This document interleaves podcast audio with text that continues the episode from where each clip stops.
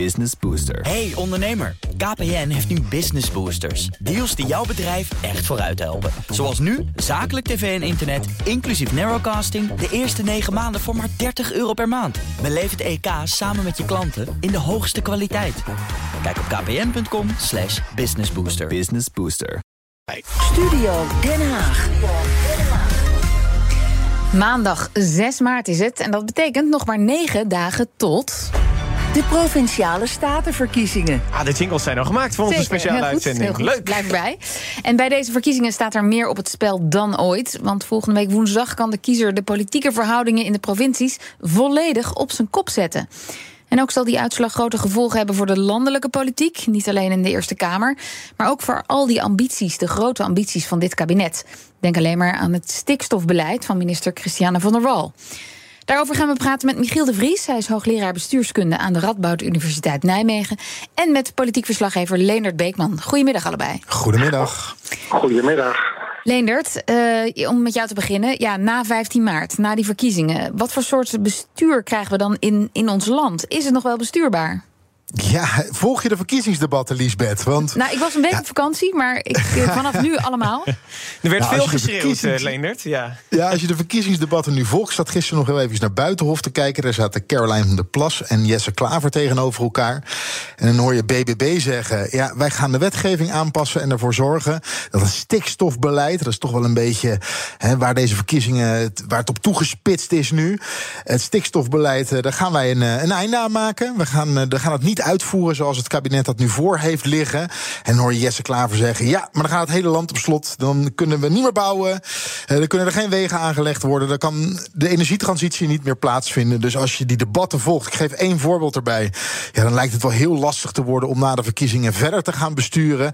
Nou, en dan even specifiek over stikstof. 1 juli moeten de provincies komen met hun stikstofplannen. Vanuit verschillende provincies voel je al dat de spanning met het kabinet toe aan het nemen is. Gedeputeerden Ja. Die zeggen: ja, dat gaat ons allemaal niet lukken. Eh, verzet ook tegen het verplicht uitkopen. Kortom, Liesbeth, het gaat allemaal lastig worden na de verkiezingen. Eh, Michiel de Vries, ja, eh, als, als een politieke partij zegt... ja, als wij de meerderheid krijgen in de provincies... als wij het voor het zeggen hebben... dan voeren we dat landelijke beleid, als het over stikstof gaat bijvoorbeeld... gewoon niet uit. Kan dat? Kunnen provincies dat beleid van tafel vegen? Ze kunnen het wel zeggen, maar ze kunnen het niet doen. Oh. Het is, als, de, als, als het Rijk een wet heeft gemaakt, ja, daar hebben ze natuurlijk wel de instemming van de Eerste Kamer voor nodig. Maar als dat lukt om die wet te maken, dan heeft de provincie het maar uit te voeren. En, en, eh, maar er zijn toch ook wel bepaalde verantwoordelijkheden... die bij de provincies liggen... als het gaat om, om de, de omgeving en het gebied? Ja, nee, die liggen er ook. Maar zodra het Rijk een wet vaststelt van dit moet er gedaan worden en dit vorderen wij van de provincies om te doen, dan hebben de provincies dat te doen. Het zou niet best zijn, anders zou er een bestuurlijke impasse ontstaan. En dat is eh, onwenselijk. Maar we hoorden net dan BBB in Buitenhof eh, zeggen dat ze het niet gaan uitvoeren. Dat horen, die geluiden horen we ook al bij FVD, PVV, Ja21. Noemt u dat dan verkiezer, kiezersbedrog? Dat noem ik kiezersbedrog als ze daarmee de provincie bedoelen. Als ze daarmee de Eerste Kamer bedoelen, kan ik mij het voorstellen dat ze zeggen: wij gaan niet instemmen met die wetgeving over het stikstofbeleid. Maar als het over die provincies gaat? Als het over de provincies gaat en die wet is aangenomen en die heeft de instemming van een meerderheid in de Tweede en Eerste Kamer, dan hebben die provincies dat gewoon te doen. En als je zegt wij doen het niet, ja, dan grijpt het Rijk in. En dan neemt de Rijk, het Rijk zelf die taak over van de provincie. En dan kun je wel tegen de kiezer zeggen wij zijn tegen. Ja, natuurlijk ben je tegen, Ja. dat weet de kiezer ook wel. Maar dat dat iets betekent voor de provinciale staten en de beslissingen die daar genomen worden, nee. Oké. Liesbeth, Ja. eh, gisteren bij WNL op zondag zat Johan Remkes eh, in een van de fauteuils. En hij zei: Ja, de provincies moeten we niet neerzetten alsof het zeg maar eh, mensen zijn die alleen maar het beleid kunnen uitvoeren. Het zijn geen uitvoeringsinstanties. Zij kunnen zelf vorm eraan geven en het beleid ook vormgeven zoals ze dat zelf willen. Nou, nee, je mag inderdaad als provincie zelf bepalen: ga ik boer Piet, boer Geert of boer Jan uitkopen? Maar je kunt als provincie niet zeggen: het Rijk eh, geeft ons die doelstelling en wij gaan niet aan die doelstelling voldoen. Dus voor een belangrijk deel zijn het wel degelijk uitvoeringsinstanties die echter zelf bepalen hoe ze die uitvoering vormgeven, maar wel binnen de doelstelling van het Rijksbeleid. En meneer De Vries, hoeveel ruimte geeft dan zo'n wet om dat toch uiteindelijk misschien zelfs wat creatief vorm te geven in de eigen provincie? Ja, die creativiteit die is er. Maar je moet wel aan de, aan de stikstofdoelstellingen voldoen die het Rijk heeft vastgesteld. En dat betekent dat ofwel je gaat een hoop veehouders uh, uitkopen, of je, uh, kippen, of je dat bij de kippen doet, of bij de uh, grote vleesfabrieken. Of bij bedrijven, industriebedrijven bijvoorbeeld? Dat is maar net de vraag of dat toegestaan is volgens die wet. En wat er exact in die wet staat. Ja. Nou moeten de provincies voor 1 juli aanstaande met een uh, idee komen over die uitvoer als het gaat over het stikstofbeleid. Ja, heeft u daar vertrouwen in? Ziet u dat goed komen? Ik weet het niet. Kijk, als die, eerst, die, die, die wet is volgens mij nog niet eens aangenomen. Die moet eerst aangenomen ja. worden. En, en afhankelijk daarvan kan je zeggen van ja, die provincies zullen nu toch aan de bak moeten of niet. Ja. Um, Leendert, ja, die 2030, hè, daarover gaat die wet, 2030. Moeten de provincies zich daar dan aan houden? Ja, we stippen hier wel even een heel lastig punt aan in het beleid. Er is namelijk beleid, helemaal gericht op 2030. En dat, is, dat staat ook in het coalitieakkoord. En ondertussen hebben we allemaal brieven richting de Kamer ge, gehad. Ook de provincies zijn al aan het werk gezet. Maar in de wet staat nog steeds dat de doelstelling is voor 2035. Nu ligt er een wetsvoorstel, ligt ervoor. Mm -hmm. Die moet nog door de Tweede en door de Eerste Kamer. Waarin dat naar 2030 wordt teruggebracht. Maar voorlopig staat het nog niet in de wet. Dus je zou ook kunnen zeggen, als de provincie zegt prima, wij gaan ons aan de wet houden. Ja, dan kunnen ze wel degelijk zich vasthouden aan 2035. Want zolang dat niet door beide kamers is goedgekeurd, die aanpassing van die wet, ja, eh, kan je. Ja. Simpelweg aan de wet houden. En dat betekent 2035. Maar dit is een enorme adder onder het gras. Meneer de Vries, ziet u hier ook een probleem in? Ja, ik zie daar geen probleem in of het 2030 wordt of 2035. Maar ik denk dat partijen als D66 daar wel een groot probleem in zien. Want die hebben dan net de afspraak gemaakt dat het per 2030 geregeld zou moeten worden. En ja, als je zelf je zaakjes als Rijk niet op tijd op orde hebt, ja, dan wordt dat wel een probleem. Ja, en, en hoe, hoe zou u die macht van de provincie zelf dan omschrijven? Want ja, Remkes zegt ook, ja, ze zijn wel meer dan een uitvoeringsorgaan. Ja, dat mag Remke zeggen, maar dat is toch in hele geringe mate het geval. Maar... Kijk, ze hebben een heel gering budget, ze hebben een hele geringe bevoegdheden.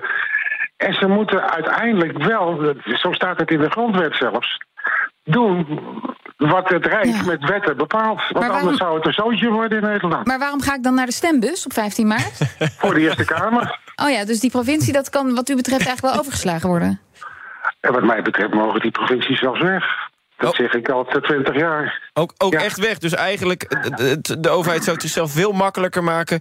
door te zeggen, wij, uh, wij maken het volledig sturend vanuit Den Haag... dit stikstofbeleid. Haal het gewoon, we halen het helemaal weg bij de provincie. Nou ja, kijk, of je nou alles naar Den Haag moet overhevelen... is weer de vraag. Je kunt ook een hoop naar gemeentes overhevelen. Die zijn tegenwoordig groot, en, groot genoeg en belangrijk genoeg. Die hebben het al heel druk, hè? Maar ja, en we hebben... We, zelfs als je de provincies ertussenuit haalt... heb je nog steeds de drie lagen van Torbekken, Europa, Rijk, gemeente. Ah. En ik, ik, ik zou het echt hoor. Ik zeg het al jaren. Plasterk die heeft er op een gegeven moment heeft hij de gehoor gegeven, maar moest het toch weer terugtrekken. Ga weg met die provincies. De mensen weten niet waar het over gaat. Er is een enorme kloof tussen de provinciale besturen en de normale bevolking. Niemand weet ook maar één naam uit die provinciale staten. De meeste mensen weten niet eens de naam van de commissaris van de koning. Uh, provinciale statenleden zelf lopen uh, heel ras weg uit die provinciale staten, omdat ze helemaal de zin er niet van inzien. Dus ik zeg, hou ermee op. En, en u zegt. Ja? Leendert? Ja, uh, hier, als je, wij gaan nu wel na de provinciale statenverkiezingen, want er, de politieke partijen zelf. Uh, hebben het gewichtig gemaakt. We gaan natuurlijk wel na de provinciale statenverkiezingen zien. Als bijvoorbeeld in Gelderland, Drenthe, Overijssel. Uh, Friesland, BBB de grootste wordt, ja, gaan we wel paniek zien in Den Haag. Want hoe nu verder? Want Ja, maar als ik meneer De Vries dan goed begrijp, dan hebben die provincies in, in die nieuwe, met nieuwe eh, besturende partijen in de provincielaag, ja, die hebben het beleid maar uit te voeren. Ja, goed, maar als je de provincies eerst heel belangrijk maakt, hè, ook eh, naar de verkiezingen toe, zoals D66 bijvoorbeeld doet, hè, geen stilstand, stem voor vooruitgang.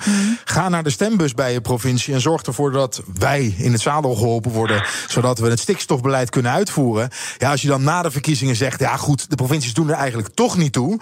Ja, dat is wel een, eh, een, eh, een gekke boodschap. na Maar, de maar. Leendert, maken ze de provincies wel belangrijk? Of maken ze, is die boodschap van D66 vooral van stem op ons... zodat wij groot blijven in de Eerste Kamer... zodat er geen stilstand komt? Dus Ja, maken eigenlijk de Eerste natuurlijk Kamer beide, groot. maar Het, het ligt er een beetje aan bij welke partij je gaat kijken. Maar D66 is wel echt campagne aan het voeren in de provincie zelf. Hè. Eh, Let, kijk goed naar, naar wat de partij wil in de provincie.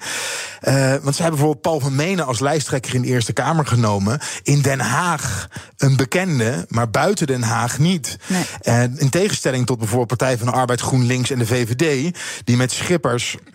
Rozenmuller en Meili Vos echt voor stemkanonnen hebben gekozen. Van kijk wat wij hebben klaarstaan voor die Eerste Kamer. Dus bij D66, ja, als zij zo meteen gaan zeggen. Ja, die, die provincies zijn niet zo belangrijk. Daar, den, daar walsen we wel even overheen. Ja, dan zou dat wel een, eh, een gek gezicht zijn. En meneer De Vries, hoe kijkt u dan naar de periode na de, na de verkiezingen, die provinciale statenverkiezingen? Wordt dat een puinhoop? Wordt het een bestuurlijke knoop? Nou, hangt even af van de werkelijke uitslag van die verkiezingen natuurlijk.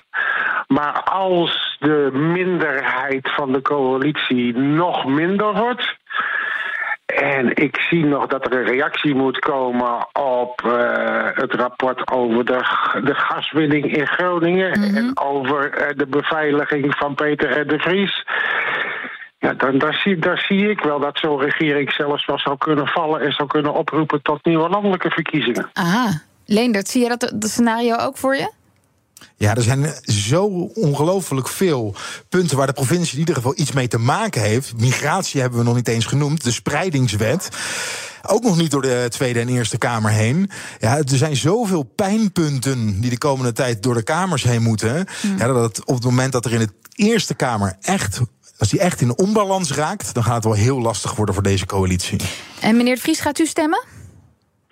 Eh, ik ga wellicht stemmen voor de Eerste Kamer, maar zeker niet voor de provincie. Maar ja, dat, zit er dan, dat is automatisch dan zo Ik dat je het dat voor de. Ja, het Ja. zit Ja. een beetje aan elkaar vast, hè? Ja, je moet, je moet wel. Ja. ja, maar liever niet. Liever niet. Dank u wel, hoogleraar bestuurskunde aan de Radboud Universiteit Nijmegen, Michiel De Vries en politiek verslaggever Leendert Beek. Hardlopen, dat is goed voor je. En Nationale Nederlanden helpt je daar graag bij. Bijvoorbeeld met onze digitale NN Running Coach... die antwoord geeft op al je hardloopvragen. Dus, kom ook in beweging. Onze support heb je. Kijk op nn.nl hardlopen.